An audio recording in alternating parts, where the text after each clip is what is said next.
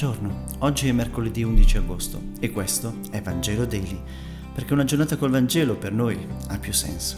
Buon ascolto. Dal Vangelo secondo Matteo, capitolo 18, versetti 15-20. In quel tempo Gesù disse ai suoi discepoli, Se il tuo fratello commette una colpa, va e ammoniscilo fratello lui solo. Se ti ascolterà, avrai guadagnato il tuo fratello. Se non ti ascolterà, Prendi con te una o due persone, perché ogni cosa sia risolta sulla parola di due o tre testimoni.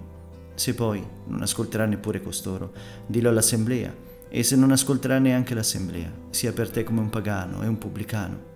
In verità vi dico, tutto quello che legherete sopra la terra sarà legato anche in cielo, tutto quello che scioglierete sopra la terra sarà sciolto anche in cielo. In verità vi dico ancora, se due di voi, sopra la terra, si accorderanno per domandare qualunque cosa, il Padre mio che nei cieli ve la concederà, perché dove sono due o tre riuniti nel mio nome, io sono in mezzo a loro. Parola del Signore.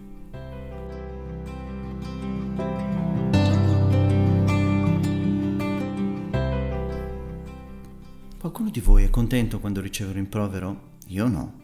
E mi sembra di capire che anche voi non siete molto felici di ricevere una sgridata ma possiamo dire che nessuno è contento di prendersi un richiamo. Per questo mi piace molto il Vangelo di oggi, perché Matteo ci ferisce che cosa insegna il maestro di Nazareth per le situazioni in cui è necessario fare un rimprovero a qualcuno. Dice, se il tuo fratello commetterà una colpa contro di te, vai e ammoniscelo, fra te e lui solo. Vale la pena fare attenzione alle parole che usa il maestro, se tuo fratello, non sta parlando di quei qui di fratelli o di sorelle di una famiglia, sta dicendo semplicemente che se qualcuno commette una colpa continua ad essere tuo fratello o tua sorella in Dio. Quindi se una persona commette una colpa, un errore, uno sbaglio o addirittura un peccato e te ne accorgi, vai e diglielo, cerca di farglielo capire. Di fronte al male non possiamo far finta di niente, non possiamo dire fatti suoi, non mi interessa. Se ci accorgiamo del male e non interveniamo diveniamo complici diventiamo responsabili con, con chi lo ha commesso. Perciò il Signore ci invita ad andare da questa persona e a parlare da soli.